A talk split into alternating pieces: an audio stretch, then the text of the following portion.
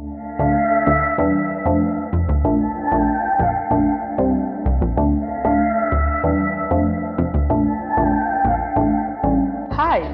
welcome to Jazz avec moi, the podcast where we'll talk about everything from life, career, and entrepreneurship from a TCK perspective. My name is Michaela Mutoni, and I will be your host.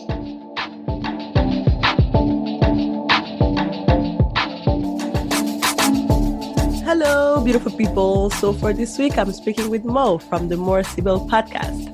I met Mo online actually because we're part of the same podcasting group. And I was just like, wait, she does similar things to mine. She's been doing it for longer. So let me see what she's doing and if I can learn one thing or two from her. True story. But turns out Mo is actually a very interesting person, of course. Uh, she's a professor of pharmacy. She does research, that professor life. She's learned how to speak Korean as an adult is and is interested in everything Korean, Korean culture. And of course, she has her own podcast. So I'm really excited to sit with her today, explore uh, her definition of cultural curiosity, and learn on how she basically finds joy in the unexpected moment of life. So tune in. So, hi Mo. Um, thank you so much for being with me today. I'm really excited to chat with you.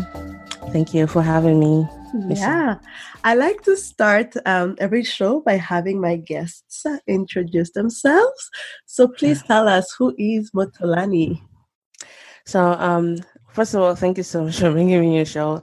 Uh, I cannot wait to, um, you know, just share my story and also learn more about you as well. Yeah. Um, my name is Motolani. I go by Mo for short, mm-hmm. and I describe myself as a Nigerian-born, U.S.-educated, Korean speaking, wandering and I think those entities describe me to a perfect T. I grew up in Nigeria, Lagos, Nigeria, to be precise. Um, spent the first two decades of my life there, and then I mm-hmm. moved to the U.S. Um, 11 years ago. Sorry, in 2011. So you can probably add that up to find how old I can be. uh, and um, I'm also a pharmacist by profession. I don't yeah. practice anymore. I do more research now in a college. And um, so I also have a podcast. Yes. And um, I'm very curious about. I I describe myself as a culturally as a cultural curious person. Yes. Because I, I think that within explorations of culture, we can get to know, you know, about other people and we tend to separate what we think about countries from what we think about the people because people are people and countries are countries. Mm-hmm. And so um, that's my mission as a person to kind of have conversations going, even things that we don't agree with. I do believe in you know having open conversations about stuff. So that's mm-hmm. me. Um, I love people. I enjoy people to a certain extent before I get you know drained out and I have to go into my whole of um, self exploration and wondering why I said something or I forgot to say that other thing, which might happen after this podcast. By the way, I feel like dang it, I, I didn't say that part or I overshared, you know. But that's just me. yeah, it's okay. We're here for the oversharing, and thank actually, you. I was uh, on your podcast. Uh, I was I've listened to like a few episodes, and I was just looking thank like you. you've had it for a little bit over two years, right? Yes, yes, yes. And you have over 80 episodes. 90, 93, actually. Oh my God. How did you do it? It's like you almost do really like a podcast every week. So let's say a year is 52 weeks. I think you have yeah. like 40, 44, 45 per year. Yeah, yeah. And it's funny you mentioned it because I go on a creative break, which I had two mandates yeah. from December to April. So the show doesn't. We don't have new episodes. So imagine if I had episodes from December to April, I probably have more than ninety something. Oh my um, god! There's so many stories to tell. I actually another thing about me, I'm a type triple A personality. yeah. And when I want to do something, I I obsess over it, and mm. because I have quite an addictive personality, I don't do things in half measures, which you can see the good side and the bad side. I go all the way, I, or you, you know that kind of thing. So yeah, for me, podcasting was just an opportunity to you know, talk to people that I'm inspired with and people that I don't necessarily agree with. Yeah. So even when you listen to my show, you can't even tell the ones I don't agree with because I still explore. I don't. We don't go on a shouting match. Yeah, like I've seen that. And like you know, you're wrong. You know, no. I still feel like you know, from whatever angle anyone is telling a story, they come from a place of their limit, the, the limit of the understanding they have. And so I come with my own understanding and you come with your own understanding and see how we can improve our processes. So yes, I think there's so many people that I'm yet to talk to. Yeah me to just keep, you know, putting out new episodes. That's why I have 93 episodes. I would have more, but I need to rest because I have to mandate myself to rest and focus on my, you know, my day job as well. Yeah, of course. no, you. it's so interesting. I like, yeah, I like that. Like, there are so many people to talk to, right? There are so many stories to tell. So yes, like, and yes. yeah, there's that yeah, we can, and we learn every day. Like, I, I say it a lot that I do the podcast half for me. exactly, exactly. like if nobody was listening, whatever, I'll still do exactly. it. Because when you're talking to your guests, you're like, wow, I didn't I've learned a lot from my guests. Like yeah, exactly. They like I feel like they've made me even sound smarter on the show and mm. as far as knowledge, like things I don't know. I'm like, wow. So yes, I totally agree with you. And did were you always um this curious about people and such, or did it start when you moved to the US? No, I've always been this way. Like I got in trouble a lot as a kid. I was that kid that would ask about things people didn't want to talk about. You oh. know, and I grew up in Nigeria, which is, you know, for the lack of a better word, it wasn't a fun time to be female growing up in Nigeria. It's still not much, but you know, a lot of these um, patriarchal um, lines are slowly eroding with people now having, especially women having like you know voices and all of that. Mm-hmm. But you know, I knew the culture I had that was immersed yeah. in. I mean, there's so many good things about my culture as you know, being Nigerian. But some things I realized that we just buried on that culture. You know, don't ask questions, yeah. just accept. I'm like, no, why is it that mm-hmm. way? So mm-hmm. that's I've always been that way. But I'll credit the US for giving me a voice. Mm. You know, mm. you move from a country like Nigeria to the US, that's why people like me, it's like, wow, I have found my mission. Like, you know, I found my people. I found, like, because the US kind of gives you a voice. I know we haven't really, and, and I, I would say this knowing that we still have a long way to go yeah. in the US. But compared to where I was coming from, like Nigeria now, it's a lot better here. Not that we shouldn't stop improving upon it. But, you know, for me, I could see just the opportunities that were in the US for me to have a voice. Yeah. So if you listen to my podcast and you know that I'm Nigerian, you'd be like, Nigerian rather, you'd be like, how, how is she really Nigerian? Like, why is she talking about things like yeah. that? Yeah. Just yeah, because, yeah. you know, I've always had that curiosity, but then I really didn't know how to. I mean, I, w- I was vocal about some things, but I knew I couldn't. There was only so much, uh, only so much farther I could go with them. But being in the US, I, ha- I felt I found my voice, and yeah, you know, and I'm taking that back to Nigeria as well, and also encouraging people, you know, that in Nigeria, like you need to tell your story, like it's okay, and I want to use myself as a model of you know openness and sharing processes and places of struggle and that is okay not to be okay at times or it's okay to you know go through this or go, go through that that kind of thing yeah I totally can relate to that. Rwandan culture is also very, I like to call it conservative. Ultra. Um, like yeah, ultra. Yes, yeah, yeah, yeah. Ultra, ultra yeah. conservative. And you definitely don't talk about some things. And, and it's interesting you say it because when you were talking about how your personality is very much like, no, I want to question this. And I I, I want to talk about this. I can see it in your show. Like some of the topics that you talk about are very personal Thank and you. things that we don't normally talk about, you know. So I really commend your courage because for me, it's like I'm scared to talk about it. You know, it's like I'm like, yeah, I would like to. I would like to talk about some things, but it's like eh, it's like I'm just so culturally used to not talking about it, you know. And, and it's okay. Yeah, of me of it's like okay. going and like talking about it, I'm just like, oh my god, you know. No, it's okay. I didn't just one day and be like, I want to talk about everything. Yeah, I had to slowly, slowly get rid of my like almost like at the expense of not being comfortable about some things. I've exactly. been able to find community for people and also for myself. And I know that culture of silence around some issues they have not done anything to help us. And I, by mean us, I mean like Africans and yeah, yeah, yeah. you know, and countries that are within those kind of you know, de- um, definition that we give. So I think knowing that we can, these, these are also margin of weaknesses we can improve on.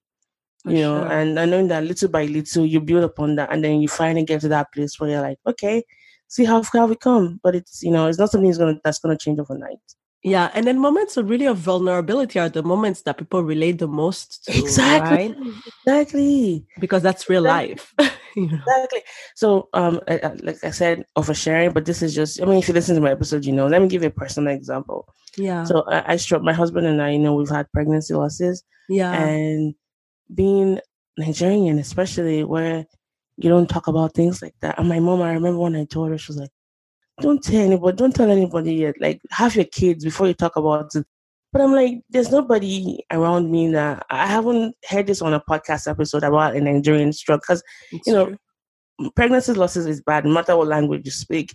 But then also another, there's also another um, additional layer of cultural, um, culture, culture that is, you know, on top of that, that yeah. it's kind of hard for you to like process because there's a way we grieve and there's a way where you're supposed to kind of quickly grieve over a pregnancy loss. But I'm like, no, it's not easy for me to forget. Like, I'm in Yeah. pain. Need somebody to talk to. So I thought I released that episode. It was December of 2018 you Mm. have no idea just the emails I was getting. People I knew. I mean, I knew them. I see their, I mean, they're my friends. I see their photos on Facebook. They all look happy. What they've been going through, and I, I had no idea. Yo. Opening up, they were able to like see that, oh, she's got it together, but she's gone through that as well. I'm not Mm. alone. And to me, that just helped me a lot. Like, and even things that were never related to, you know, pregnancy loss. I had a friend tell me she had schizophrenia and she's been struggling with that. And I was able to, you know, do an episode with her, help her raise money to get back on her medication. So things like that. And I'm like, Oh, wow. well, this is why we share our stories. yeah. Is to help people set their own stories free. So I can do with just being uncomfortable, but there's a bigger mission out there that is beyond me. And that's what I want, you know, to always remind myself, like, keep doing it. There's someone listening.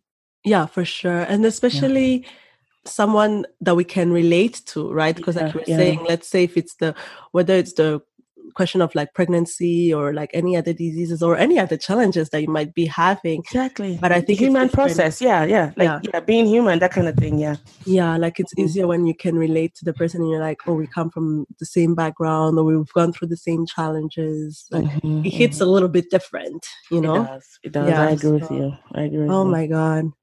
So tell me, you came to the US to study, right? Mhm. How was that? Like, how was that adjustment?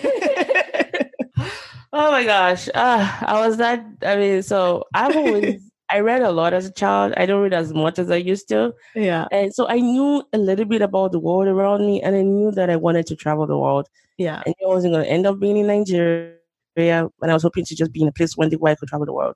yeah, So coming to the US, I had like a textbook knowledge. I think, you know, we got a lot of US um, imported movies. yeah. so I knew about the stars. I had some favorite shows that I liked, you know, Friends, The Office, and all of that. And so when I moved to the US, um, some of those things were still, you know, good as far as that, you know, people people are people. I always believe people are people. I, I try to avoid, you know, stereotypes and generalizations. So Mhm. I've met, you know, awesome people here and I've met, you know, not so awesome people, but you know, you take what you can get from people and then you you decide the ones that are worth keeping and the ones not keep not worth keeping.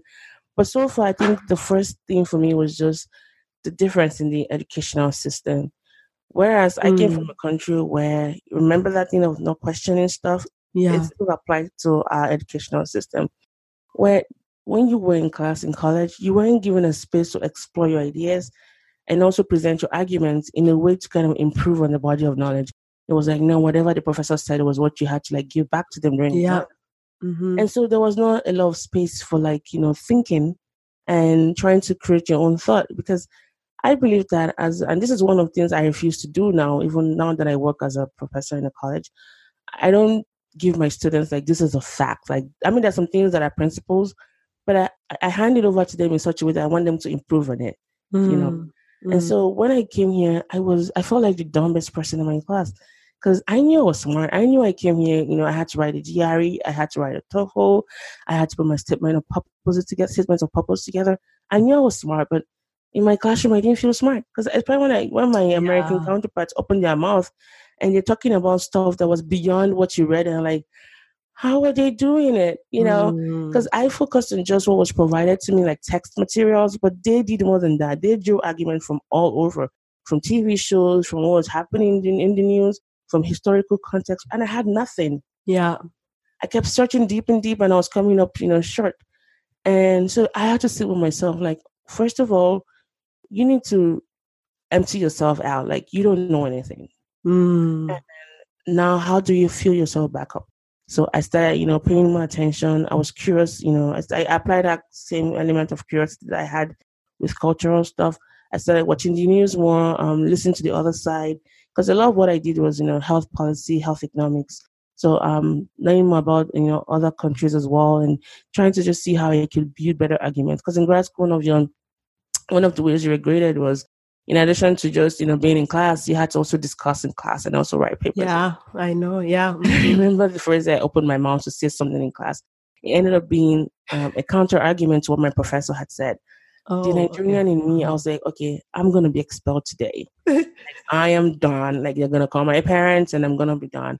And I remember just going to my professor. I was like, I'm so sorry. I didn't mean to argue with you in class. And he was like, Do you know I've been waiting for you to actually say something in class? I read your summaries. I know you're really smart, but I was hoping one day you were going to actually open your mouth and say something in class. We had a fantastic argument. If you want to talk over it with over me with over it with coffee with me, let me know. And I was like, Wow. Wow. Yeah. And that was that aha moment that I realized that I had been like the way that I was taught in Nigeria was so different. Yeah. You know, whereas we we pursue the theory and we're so good with the basic, you know, the first principle stuff, our professors really challenge us enough to kind of you know, um, go off on our own and explore on our own and find out, you know, how we can improve on that body of knowledge, which is one thing I credit the US system for, as far as uh, especially graduate education. Mm-hmm. I cannot talk mm-hmm. about, you know, any other aspect of it because I didn't experience that. But yeah. Yeah. Yeah, no, it's true. Huh? Like it's true. I remember even myself, I did my undergrad in Canada. Okay. And my my master's in the US as well. And it's true, there is a big difference that even in the classroom, yeah, like people are just talking. And that's something I learned. And I told my little sister, I have a younger sister who's seven years younger than me. She started her undergrad when I was already done with mine. But one thing I wish I had done looking back is really taken up the professors on their offers of, uh, let's go for coffee, you know, come yeah. see me in my office and mm. talk to me and stuff like that. Because for me, like I was just always so intimidated because mm. there's always that hierarchy, right? Of oh, you're the professor, exactly. you're, you're, the, the professor, you're the almighty. yes, yes, exactly, exactly. And the way they taught us in Nigeria, and I'm being generalistic in my statement, I know that, but yeah. this these are not like you know they're not far fetched statements to make. It was fear based mm. learning. You know, they will bark those orders at you, and the notes were just the same note. I would borrow notes from my seniors, and it was still the same thing. The professors, for the most part, will be regurgitating so you didn't really be, need to be in class. You could yeah. just read from the previous year, and, and, that was it. So yeah, yeah, I, I definitely agree with you. and did you always um, want to be a professor as well? Like, how did that come about? Oh God, no! I I have one of those career paths that, that if anybody were to be modeling me and be like, they want to be like me, I'd be like, why? No. so tell, no. tell me more. no, I I'm a can do person, and the the good side about that is you can do most things, but the bad side of that is that you cannot do all things. Yeah. And um, so when okay, so I knew I wanted to be a pharmacist, and so that path was easy. You know, very structured.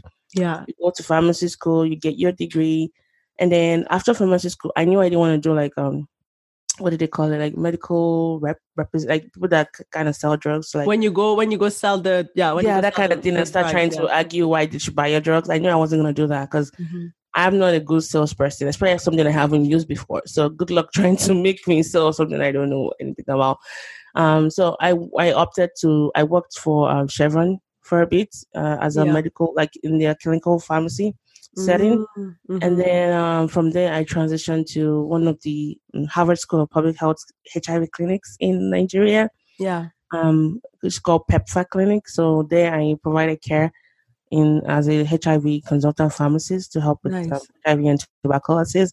Mm-hmm. And but before I left school, pharmacy school, I remember it was my fourth year in pharmacy school, and one of my professors, Professor Dada, she looked at me and said, "You have to go get your PhD, girl." And I'm like, "Oh." Because I see those post grad students, you know, just walking like zombies on our corridors, and they didn't look like they had a life. And this yeah. was a country where you could end up bagging a PhD like in 20 years. Like it took maybe 10 to 20 years to bag one. And I really didn't want that to be my life.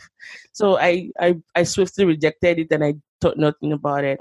But um, I was in, so while I was working on my, uh, so I moved from Chevron to, you know, um, um, HIV that HIV clinic, which yeah. was totally different. Whereas in Chevron, the patients were very entitled and you know they didn't have to pay for it. They got that as one of their benefits for being um, um, staff and um, employees of Chevron. But with HIV clinic, with the HIV clinic, it was a free clinic, so the, the drugs were provided by then under you know U.S. Um, President Bush authority. Mm-hmm. They started the uh, PEPFAR clinic, so those drugs were provided kind of to reduce the spread of HIV in Africa. Yeah. So all they had to do was to travel and just come pick up the drugs. So you had patients traveling from, you know, five hours, six hours away, getting on the morning bus to come pick up their drugs in the clinic. Wow. So you could always see that it was there was a different breed of patients you were working with. I really got to understand. But then I was kind of fresh out of school because it was like two, three years after school.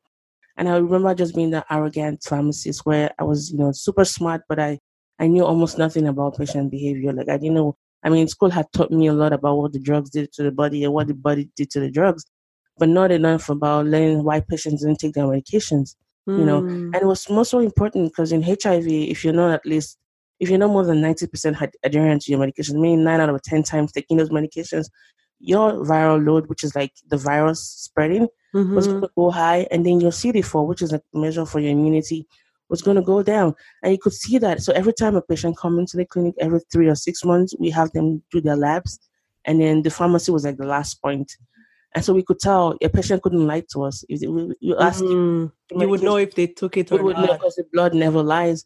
And yeah. you see patients who knew the gravity of their situation. They knew HIV was going to kill them, but then couldn't, they weren't able to take their medications. And that really frustrated me because I'm like, it's just easy. Open your mouth and just, just take, take, them. It. Yeah. But you know, I really didn't understand. Number one, this was way before they had the um, HAART, which was the highly active antiretroviral drugs, where they could do like combination pills these days. Then it was single pills, so you could have patients taking like cocktails of medication, like ten or twelve Mm. And these drugs had like serious side effects. Some of them it made them mm. sleepy. So imagine a, a police officer sleeping on duty. Yeah. Some of them gave them like, you know, rashes that was so visible. And this was also when, you know, the stigma of HIV was at a very peak in my country. So yeah. there's a lot of stigma associated with it. So if you had a rash like, you know, that was just so visible in your face, people could suspect you had HIV. So I didn't know. I didn't. I didn't think that was going to be problematic enough for the patient because I didn't know so much about patient behavior. Yeah. And so I thought to myself, "Oh my gosh, you suck. You know, you need more skills. You need, you know, to understand why." And you know, we had some patients just die because they they really couldn't. They tried, they couldn't. Yeah. And you know, just that frustration actually drove me to grad school to kind of learn more about um, patient behavior and you know um, especially the social and economic aspect of adherence. That was the first um, paper I did when I was in school. So, um, yeah, so that was what drove me to pharmacy school. Now, when I got to grad school, rather, so after my degree, I actually before I I graduated from my PhD program, I realized that okay, what do I want to do? Do I want to go into academia or consult? While I was in grad school, I interned with biotech firm in Boston, and it was one of the best you know, professional experiences of my life then. Yeah. And I started noticing the idea of being um, working in big pharma. And we were working on rare diseases, trying to accelerate drug development for patients that otherwise wouldn't have any way to treat their medical conditions because these are diseases that are very few in numbers as far as you know the prevalence and all that. And so what I did because I was so confused, and in, in, in grad school, especially when you're doing a PhD, your dissertation determines where you're going to end up. Mm. And so it's the way you, yeah, there's some topics you select or the way your methodology, your level of expertise, depending on where you're going to end up. Yeah. So because I was so confused, I turned my dissertation in such a way that I could sell it to anybody. so I would go for I had like a couple of interviews. So when I went for I went for um the pharma interview, they were like, Wow, this is such an interesting topic. I can see why academia will like this. Why are you even applying to Big Pharma again? Uh, and tell them something really nice and so serious. And, and it was truthful. I wasn't lying. Yeah. You know, why I was considering them over academia. And then in the same mouth, with the same mouth, I'll go for my academia. I had one academia interview and they asked me, I can see why this might be suited for Big Pharma. Why are you applying to be a professor again? And then I'll find ways to say, you know what, for me, it's acquisition of knowledge. Yeah. And, you know, it would, I, would, I just want to have that independence of in freedom, uh, freedom in um, in conducting research. So I just had different ways of just selling my uh, myself. Of course, yeah. But it's good. You kept the doors open, right? I you did. Gave, I did. And guess what happened? I got two offers. Oh, One oh no! I know. I know. I know. I thought you could see right just my confusion, but I think I did a terrific job. I was so proud of myself. Yeah, of course, it's great, but they didn't make the choice for you. They now it's like did you have to choose. I had to know? choose, so I got one in pharma and I got one in um, academia, and it was like, what the heck? And I started running up and down like a lab rat. I called everybody that I knew loved me, my mentor, my mentors, mentors. Yeah, everyone had you know one opinion or the other, and you know people care about you and they see some of them depend on how they know you they can see certain things just they can only tend to see in certain ways. Yeah. So I had mixed reviews. You know, of course there was some people that said, you know, go for the pharma. It's really nice, you know, you can do this and that. Others was like, no, go for the academia. I was like, all right, I need to make a decision. Mm-hmm. But there was something someone told me. And just in case anyone is listening to this that might fall under that category, I was like, you know what? Whatever you choose, you're going to be fine. Because mm. if you end up changing your mind, guess what? At least you know that you have a shot at the other one. You can always go back and reapply again, you know. And so I just realized that it wasn't the end of the world. That's so, so true. Yeah. It's so true. Like you can yeah. always change your career path. And another thing was what what's very important to you. I mean, if I were to be in big pharma today, I would still do great things. Yeah. But for me, it boiled down to independence of research, which I think academia affords to give that to you. So I'm building my research lab. I'm I'm exploring what matters to me and I'm not constrained by because if you work for a company, you only you're constrained by whatever asset they have. You know, of course, yeah. You, so whatever drugs they currently have in their portfolio, that's all you're going to be focusing on. A drug can be working on multiple sclerosis, and you tell them, okay, actually, I'm interested in HIV. You got the money to fund the clinical trials? No, I don't think so. Yeah. So that was what it boiled down to me, and also my love for teaching. I do really enjoy teaching, especially graduate students, because I like to see that spark in their um in your eyes when you finally get a concept. Yeah. Or we're just having um, discussions in class. You know, that's one of my highlights. You yeah. know, as far as um a higher education educator. Yeah. So that's a long-winded way of answering your question. No, that's awesome. You know, one one thing I do appreciate um, about graduate school, and I think yeah. that's probably what you see from the professor's perspective, is that mm. when you go to graduate school, you're choosing to go that's it. So, so nobody forced you. This is not undergrad that you need to do to have a, like a decent job. You know what I mean? Yes. So yes. people usually that have chosen to put themselves through this process again, you yes. know, they are a bit more dedicated and like really interested in the topic, or at least they they want to explore it. So I, I really enjoyed the graduate experience. It was very I, I, agree with you. My favorite kind of graduate students are those that they come back after getting like some work experience. Yes. You know that it wasn't because of the money. If anything, they are taking a pay cut to come back to school. And yeah. I, know that I don't like all, all the kind of grad students, just my favorite ones are the ones that decided to come back. Yeah. You know, yeah, yeah. The yeah. Yeah. So you like the when they get it, like the spark. What do you not like or what's hard? I hope my boss doesn't listen to this. well, even if he does, like, you know, it's so if you work in a school, there's some policies and rules that you have to just follow because it makes everything nice. But I find that sometimes it kind of curbs the creativity. Mm, so, hmm, like, you know, um, I talked about teach preferring to teach graduate students. Now I also teach professionals from these students. So from these kind of like the what you call like the bachelor of pharmacy, but they're professional because you know they have a doctorate degree. Mm. In that you have to teach to the objectives and you know there's a way you have to like set the questions. They're usually multiple choice, and then you have to run statistics on you know the the discriminant um the basically the correlation between those those that got it right, those that didn't get it right, why didn't they get it right? Is it a poor performing questions?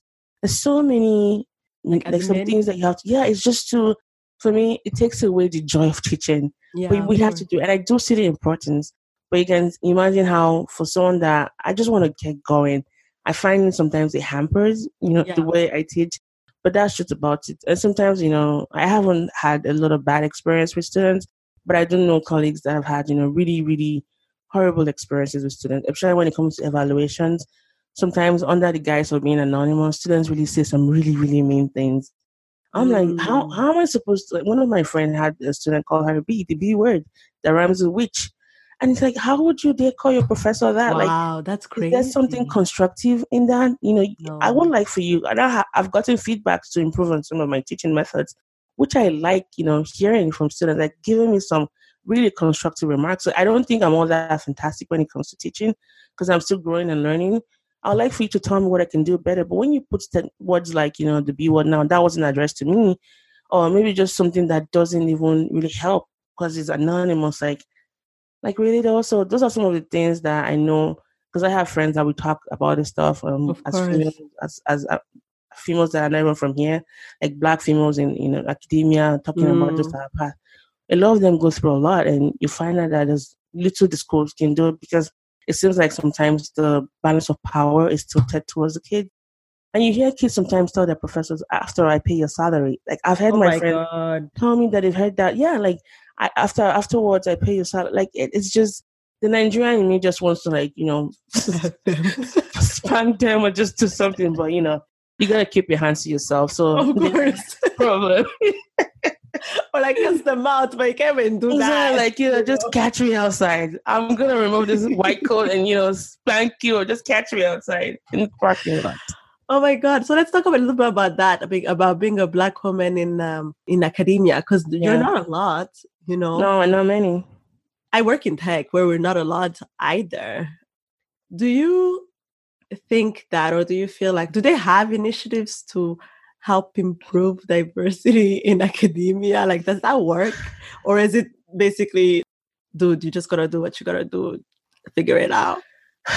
First, um, I, I I've always struggled with the word diversity in the sense Me that I know too. that- Okay, go on.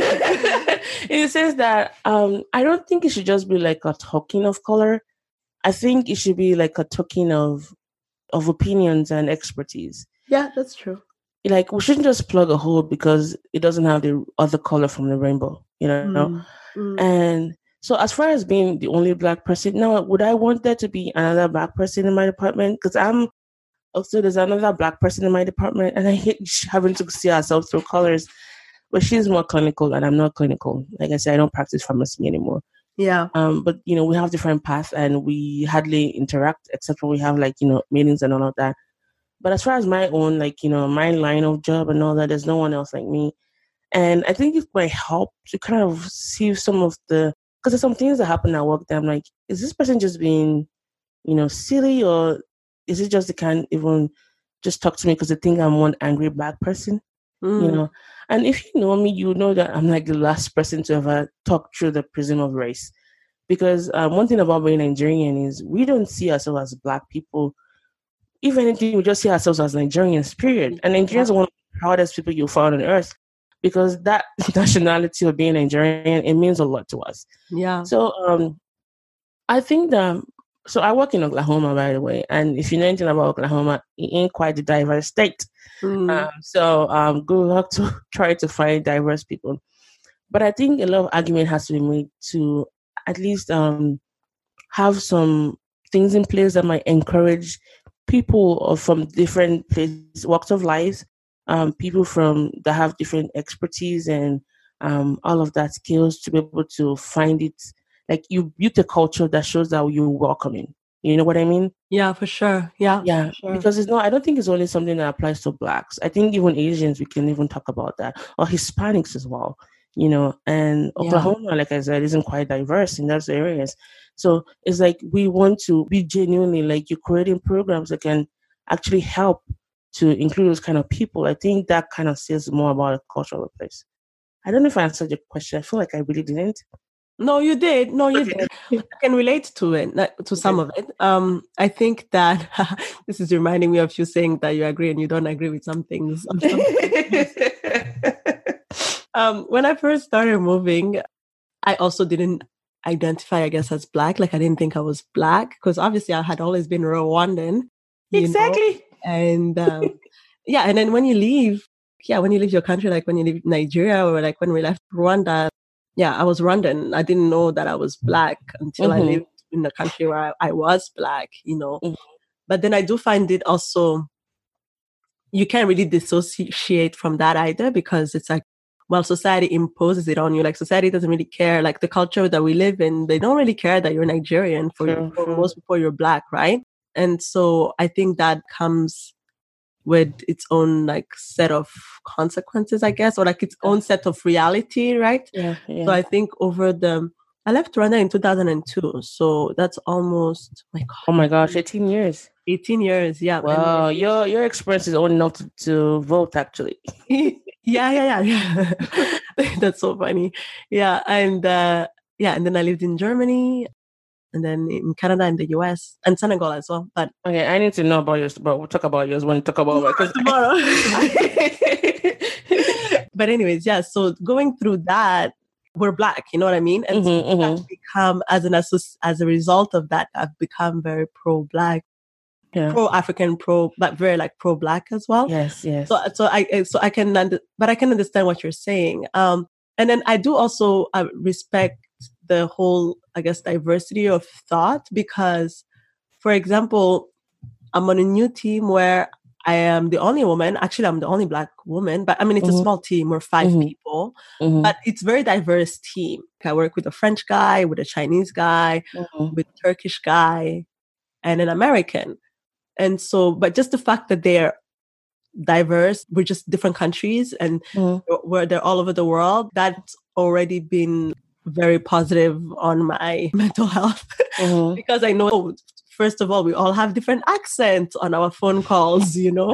Yeah. like we're all like yeah like we just see life differently we all immediately kind of accept that the world is global and we think about it like i'm part of a global team so we're looking at it from a global perspective so that's Mhm. already just been a relief in itself from just let's say being like a team of just canadian people from montreal Yeah, yeah, yeah. uh, and also I can relate to that as well.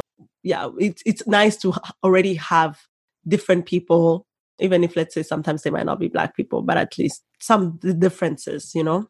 I totally understand. I, and I agree with you. And I think you said something that I forgot to mention. When you said you were pro black, I swiftly realized because I had to go through that moment of identity crisis when I moved here. Like, Yes. but I'm Nigerian, I'm not Yeah. black, you know? Because, you know, I don't know how it was for you in Rwanda, but in Nigeria growing up, a lot of what we saw in the movies, which was a lot for a lot of us to get way to know more about American culture, whatever that was, was through the movies Yeah. and then you always saw the black person being depicted in a certain way. So I had, you know, just this bias. Of, I, I had this image about what a black person was like, and it Mhm. wasn't always positive. Yeah. So to be considered black, it was like, no, I'm not. Like I'm proudly Mm. African. You know, no, no. It felt very offensive for someone to call me black.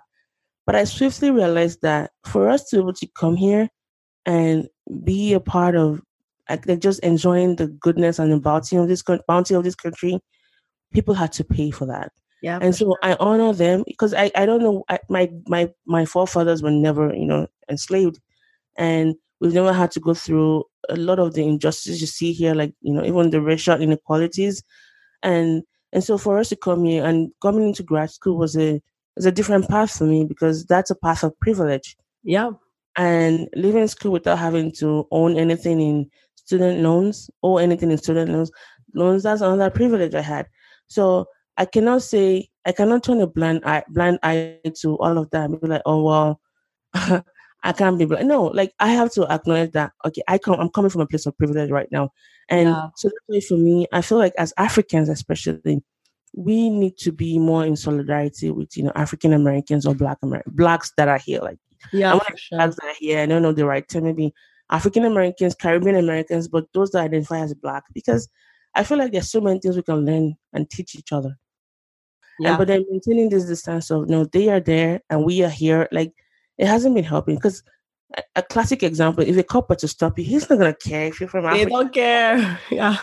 You know, you're, you're black, so you must well start understanding more. So I've learned to listen more and you know just hear you know from them as as, as per what their history means to them and why some things are done the way they are done and why because i really couldn't understand why everybody was too hung up on slavery that was just my Yeah. mentality like just get over it but it's not as easy as just saying get over it you know because history is bound to repeat itself in so many ways and and so for me yeah and this is just a shout out to all my African friends here. Is like start having those conversations. Yeah, we can help you know African Americans here have that sense of home.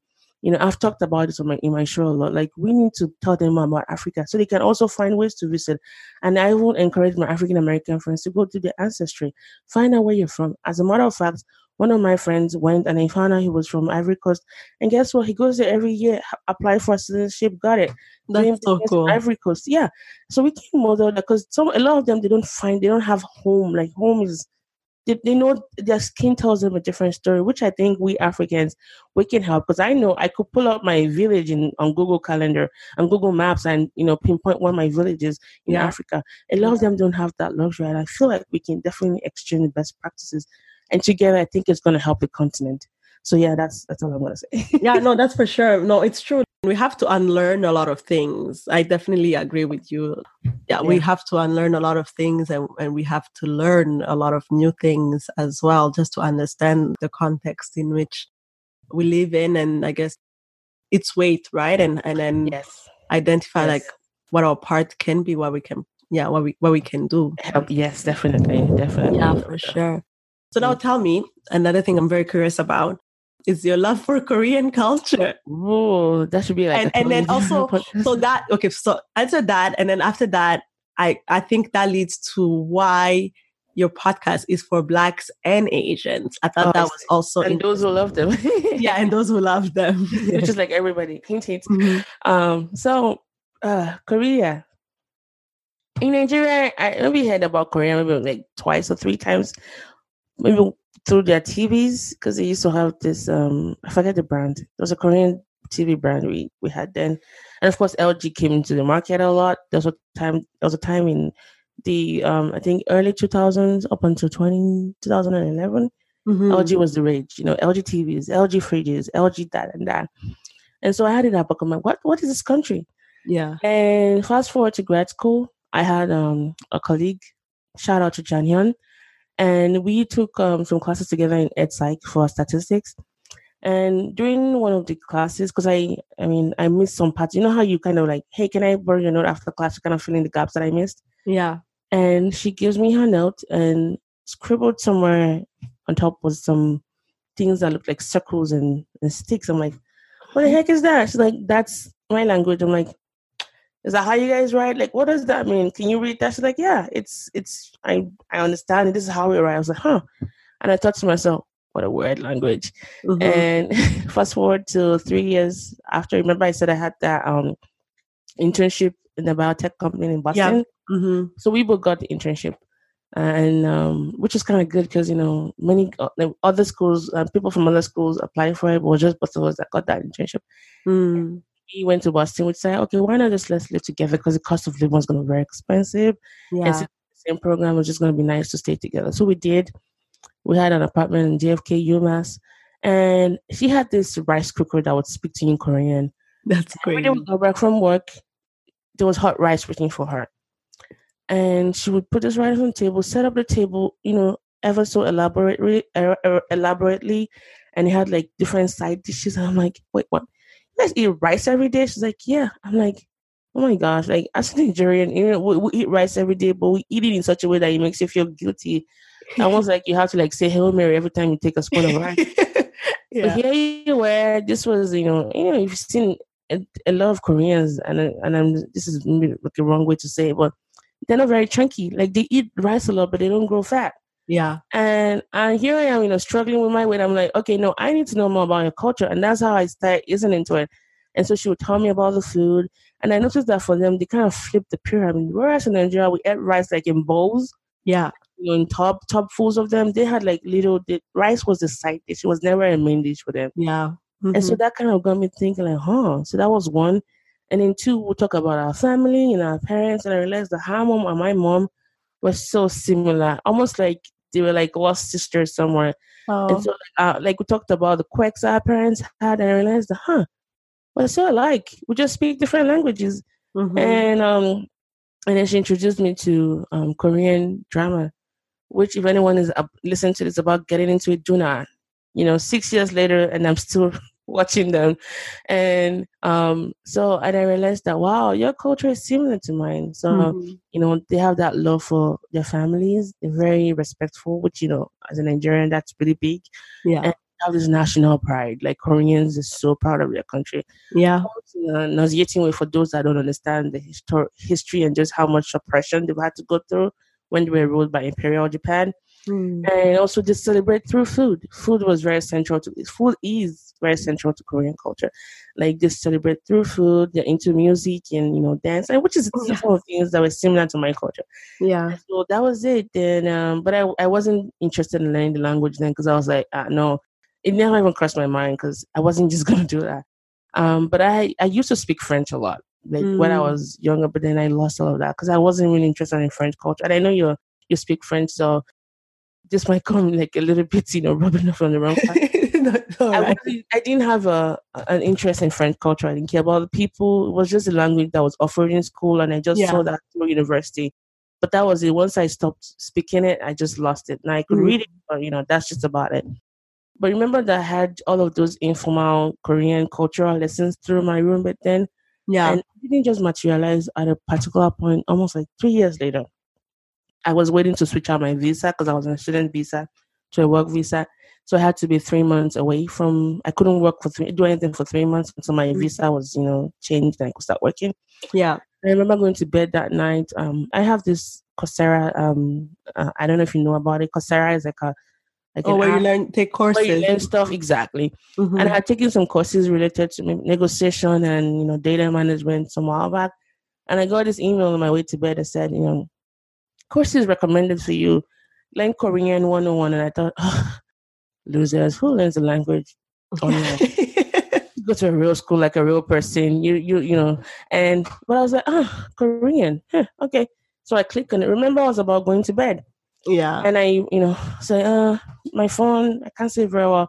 Let me just, you know, prop up on my laptop. So I opened my laptop. And I'm not kidding. One hour later, I had mastered the alphabet. And no way. Yeah. I remember going to bed. I've never been able to recreate that moment ever again. I felt like a little kid that Christmas came too early for. Like I was so excited, like a new world of magic had opened. Yeah, of course. Language learning does to you. Because I woke up the next day, I was like, wait, what happened last night? Can I really, really read Korean? So I opened my Korean book and I could read the words again. I was like, you know, I, I didn't know what the words meant, by the way. You know, yeah. I could sound them phonetically. I could identify the characters and and that was it for me. And like I said in the beginning, when I get obsessed about something, I go all the way. Six, three, six months into that, I knocked off all the basic, you know, um, basic Korean. I, I could carry on conversations what you call like a fifth grade fifth grade level, sorry, kindergarten level. And because I learned by myself, I could only do more like inputs. When you think about language learning, there's input and output. Yeah. So I could only do things that, you know, like for example, I could I was good at listening and yeah. I was good at writing, but I wasn't good at speaking yeah, and I wasn't good at you know writing effectively. And so when I was talking to Koreans, I had to think about the words, how they would look like on my book before saying them. But nobody, you, you can't have conversations like like that yeah, in real life. So I realized that you know I need to go to language school.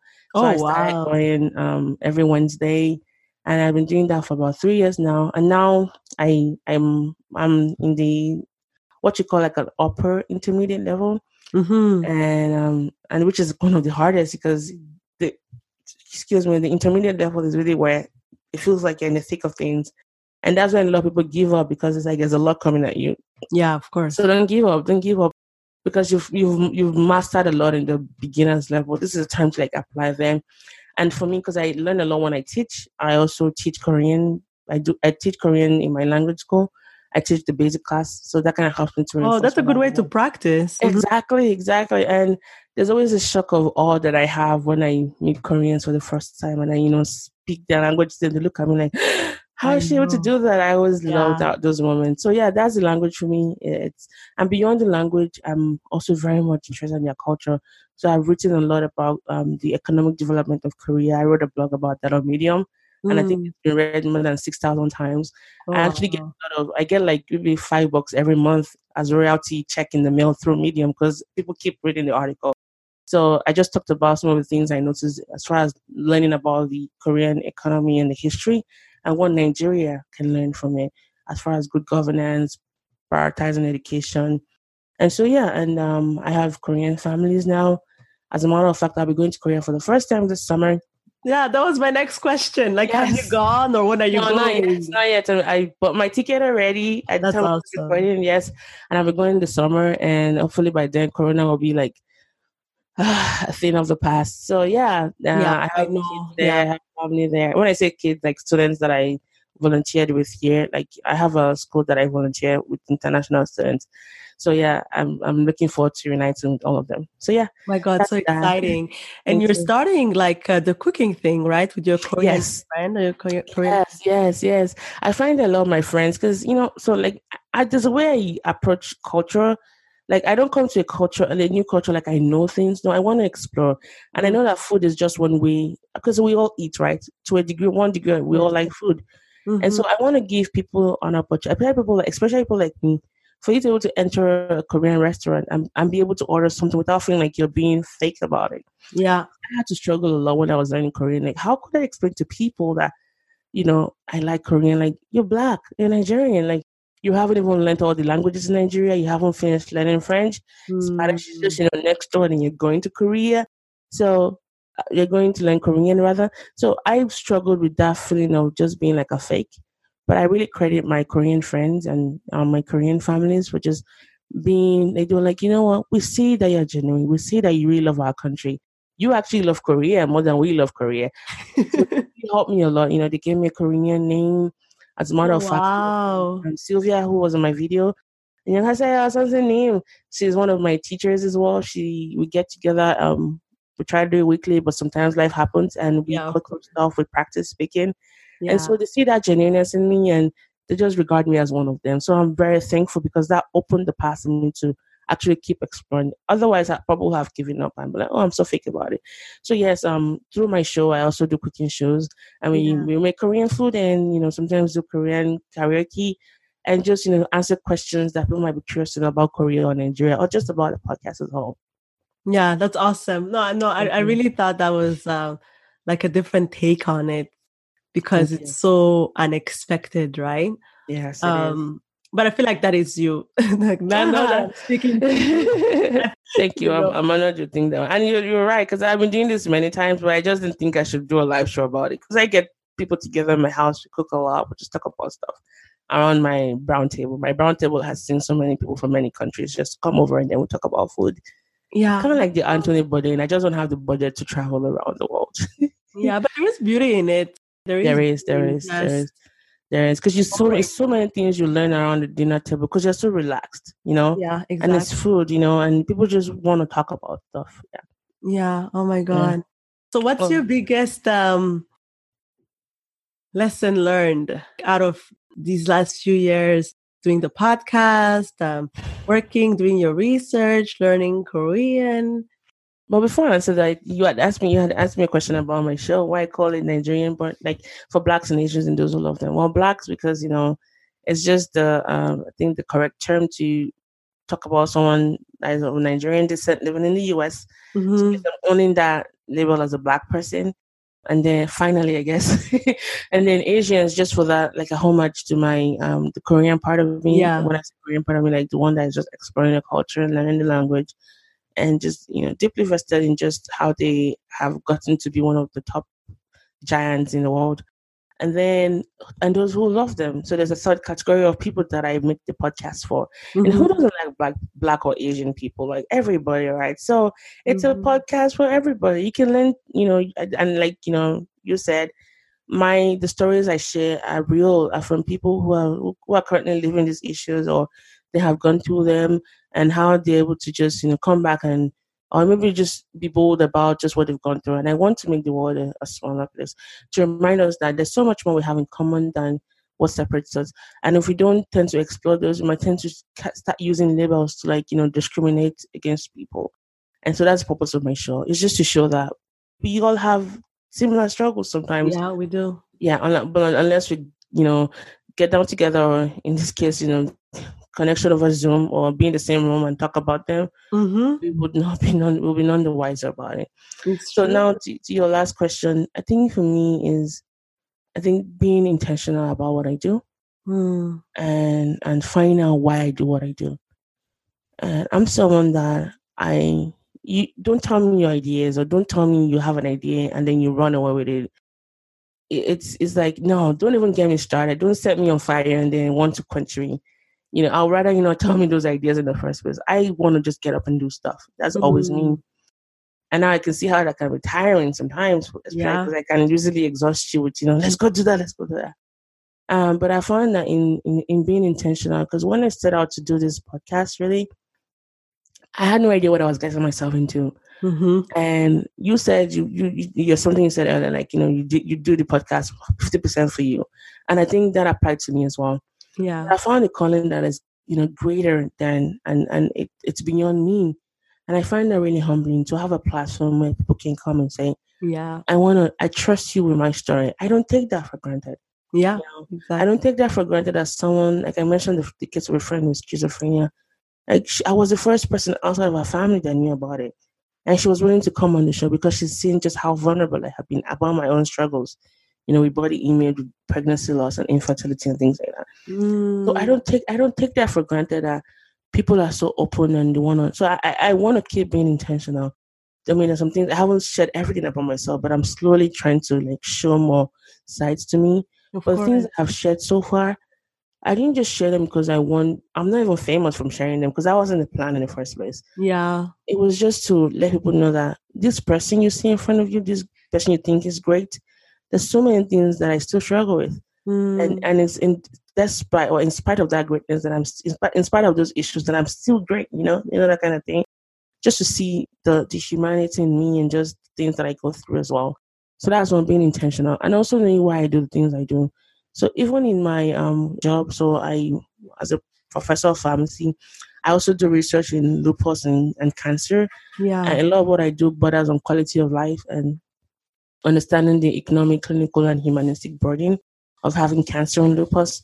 wow. And so a lot of my personality you see on the show, it still shines in my research because I get to talk to patients, I get to talk to survivors as to how we can be, keep doing research that can actually translate to improve their quality of life and Mm. improve their health outcome. So the way I would interview someone of my guests is almost similar. I would talk to my patients when I do That's awesome. Mm-hmm. there's the commonality that is me because I genuinely do care about how to fix some things or how to even understand some things better by listening to my patients and how we can keep developing policies or even research programs that can really, really, you know, affect their quality of life. So I think those those are like two top things I can think about. I'm gonna go to bed tonight banging my head because I didn't talk about something really. I didn't give you a smarter response, but for now on a Monday evening, those that's the best you get out of me. ah, I appreciate it. No, that was so deep. And Thank you. one thing I, I, I yeah, I appreciate a lot, and it, it is very humbling. People are trusting you with their stories, right? You're trusting that whatever I publish is gonna sound okay and not embarrass you or not throw you in a bad light and and protect you from whatever, and vice Mhm. versa, right? And and another thing as well is people really do want you to, yeah, just talk about everyday life. For example, when I first started, because mine I started like six months ago. I was more thinking about, of doing it like about careers and showcasing different profiles, sort of like how you talked about what you do, right? Mhm. But I also found that people really just want to know like who are you, like Exactly. what drives you, Something as simple as a that. person, you know, Yes, yes. and understand, yeah, what what's your every what are your everyday problems? How are you living your life? Because we are looking for it's really all about humanity. We are That's looking for it. that That's it. commonality. it's going back to the basic because people because I think the way social media is right now, and I'm not gonna bash social media because it's because of that we're, we're here today, and that was how I found you. You know, is that I think it's catered to a particular kind of optics, like the good things, Yes, the good, good. things, hmm the hundred picture you took from the from a different angle, but the same picture, but a different pose. But people want to know what's behind you, like, and that's why it, if you see the way my Instagram has grown a lot, as far as when I started, I wasn't really comfortable sharing stuff. But now I'm all about storytelling. I'm all about, you know, just sticking, like just gone, to- like they're just going straight to the point and talking about things that I'm going through or something that I read somewhere or bringing people or sharing stories. So yes, I have evolved to see that there's a need for people to be real again. you know, gone are those days where we're photoshopping and you know polishing yeah. stuff. No, let's be real again. Yeah, that's very true. Mm-hmm. Where do you see yourself in five years? this question, one of my list of my questions. I don't know. Um, so if when Mo listens to this in five years, yes, um, I want my I want two things, two big things. I mean, apart from wishing the very best for all the people that love me and my families, and um, I want, I hope that one, my, I'll be tenured by then. Yes. And by God's grace, and then, um, so basically expanding on my research. I recently, I recently got funded through the Department of Defense to do stuff for prostate cancer. So I want to, I want that to be to evolve into like a bigger, you know, funding much even bigger Rats. funding mechanism. Yes, thank you. So I want to expand on my research, and then for my podcast, I want that to grow more. I feel like there's still more Black, and there's still more Asians, and there's still more people that love them that are yet to know what the More Sibyl podcast is yeah. about. So yeah. I want visibility. Now I don't. I'm not power hungry. I'm not like fame hungry. I, there's a, so, so many things I could do to get that five minutes of fame, but I don't want that flash in the pan kind of thing. Fame. I want to build a tribe. I want to build a community of people that can take what they see on the show and also replicate in their real lives. Yeah. It comes as a huge um, source of joy and reward to me when I have people tell me that, thank you for that you shared in your show. Because of that, I've been able to improve on this area. Yeah. have that conversation with, for example, I talked about my dad. Um, I grew up not having a good relationship with my dad, and that really affected me as a girl. Mm. And so, hmm. and the first time I ever talked to my dad for more than five minutes was on a podcast episode I did with him when I went to visit him in Nigeria. Oh wow. it was a raw moment. And I shared all of that on the podcast. And I had friends reach out to me like, thank you. Because of you, I've been talk to my dad and let him know I forgive him. You know, so when people tell you things like that, you're like, even though I don't get like a lot of people tell me like rate my podcast high or yeah. anything like that, but those deep qualitative feedback, yeah, it makes my day. So for anyone listening, let your podcaster know why you like that podcast. Go review them or just send them an email. Tell your friends about that podcast episode you listen to that changed your life.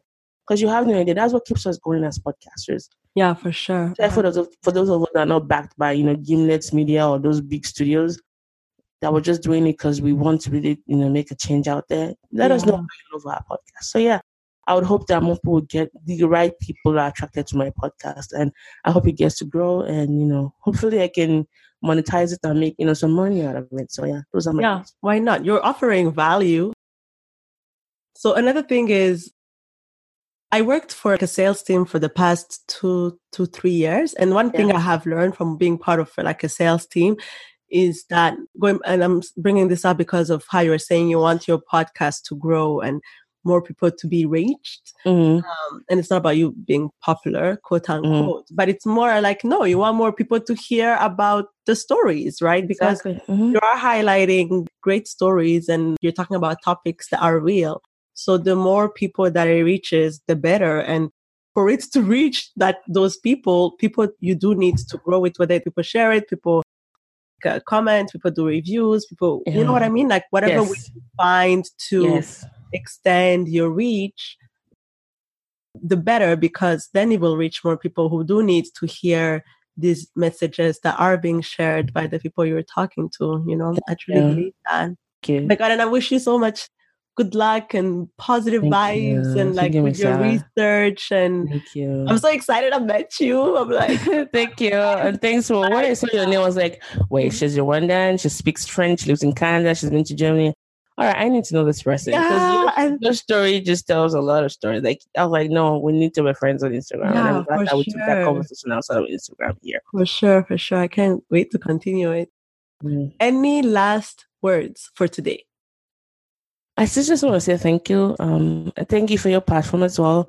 I think you having your platform in French mostly, I think that caters to a lot of, especially from your perspective, as you know, as an African that you know has transferred those transverse those different cultures, I think it's a critical gap you're filling in the podcast world. So I want to say kudos to you and oh. thank you for so your such your openness when you talk about stuff as well. And uh, it's really I don't take it for granted. Like on a Monday evening, I was really I, I was looking forward to talking to you because it's such a, an honor to be in your show. And, and so thank you so much for inviting me.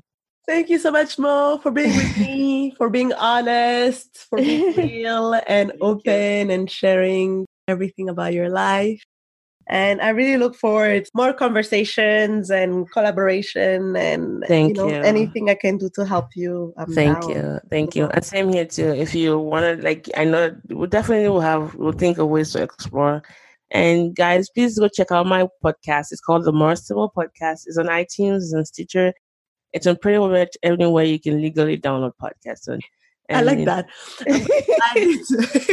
and then you can legally download. legally download podcast room and yeah i think um i think finally will be today and moving forward i think let's just stop like, as much as possible let's stop looking at countries that we've probably heard of in the news and looking at people from those countries and letting those general statements become the running themes when we see them like get to know people like genuinely get to know people ask questions Hmm. I always say, like, rather than you just assuming, ask me questions. Now, I might not be able to answer your question if I think it's really stupid, but at least I'll rather you ask it than just make declarative sentence. So the challenge for your listeners and even those that are not your listeners that stumbled upon this episode is, I feel like the world we're in danger of just losing that aspect of what makes what, what it means to be human, yeah. and that's because we've we've let a lot of things bias our opinions about people, and I'm not excluding myself from narrative. I still have some things I have to learn and unlearn. But I've always I've seen that in exploring and and asking, you're far at a um, a better um, chance. You have a better chance of of being rewarded in a good way, rather than you just being you know pretentious or even assumptive about people's culture and all of that. So cultural curiosity is always the way. It's always the answer, and I think it's just the right answer to to this world where everyone is just impatient and not nice and saying nasty things online and all of that. So Yes, thank you so much for sure. You know, when you were mm-hmm. commenting, I was I was like, did you watch Love is Blind? I started watching it, but um, I couldn't finish it. Sorry, no, I couldn't finish it. Oh my god. I, might cut this out, I don't know yet. But the reason I'm bringing up Love is Blind is yeah, there's this one couple. Mhm. is it black and white?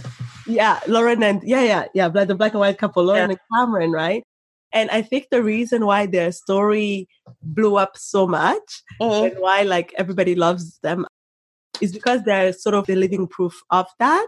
You look at the humanity of people, we will always find a connection point. We will find a way to coexist together. Because, Exactly. for example, Lauren, she's a black woman, right? Mhm. She says it, she's never dated a white guy. But then on this show where she's getting to know somebody for themselves without knowing if he's There white, whatever, and they just connect deeply, I guess, on their values and how they see life and yada yada yada, she ends up with a white guy. There you go. There So you go. yeah, so I felt that that was yeah, that that kind of echoed what we- you were basically saying. Like, let's just get to know each other on a humane level, and and I, that will start healing the world a little bit. You know, I agree. Because you fall in love, I think, with the soul, right? Mhm, exactly. and soul has no color you know and i think for Lauren and i and i think well because i haven't finished i haven't i always i i not i not even gone past the first episode because they blinded that and i think that kind of shows you that okay love can really be blind as far as you know meeting somebody you don't see their color you don't see what they look like but there's something in them in you that is calling out you know to Yeah. them and vice versa so yeah yeah, for sure. For yeah sure. Anyways, thank you so much. Thank you. you're welcome you're welcome What did you think of the conversation that you just heard? Don't hesitate to leave us comments on the Facebook group or on the website, jazavicmar.com. As the old adage goes, sharing is caring. So if you enjoyed it, please share it with your friends, like, and subscribe. Until next time, keep striving, keep thriving, and keep shining.